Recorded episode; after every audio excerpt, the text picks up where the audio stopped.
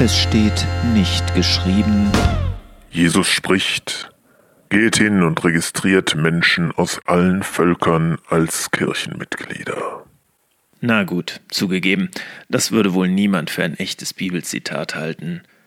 Es würde wohl auch kaum jemand ernsthaft behaupten, es ginge beim Christsein um Mitgliedschaften oder gar um Einträge der Kirchenzugehörigkeit in Lohnsteuerkarten.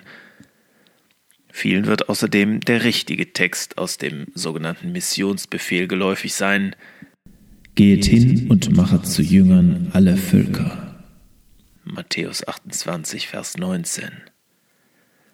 Und obwohl bekannt sein sollte, dass Jüngerschaft etwas anderes ist als ein Eintrag bei einer Organisation, scheint beides doch immer wieder gedanklich verbunden zu werden.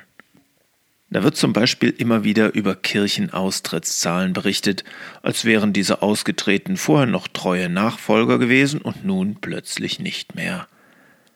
Und auch bei Freikirchen, bei denen die Gemeinde als Institution eine geringere Rolle spielt, begegnet man ähnlichem Denken, wenn Gemeindewachstum etwa an Mitgliederzahlen festgemacht wird.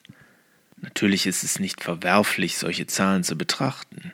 Schon der biblische Autor Lukas erwähnt in seiner Apostelgeschichte, dass am Pfingsttag 3000 Menschen zur Gemeinde hinzugetan wurden.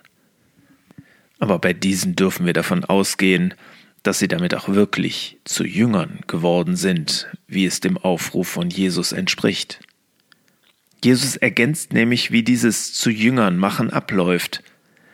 Tauft sie und bringt ihnen bei, alle meine Gebote zu halten. Getauft ist ein Mensch schnell, so wie ein Samen schnell gepflanzt ist. Die Arbeit beginnt danach. Die Pflanze gießen, düngen, pflegen den Täufling begleiten, ermutigen, ermahnen, zum Wachstum führen. Das ist etwas anderes als das Verwalten einer Mitgliedskartei.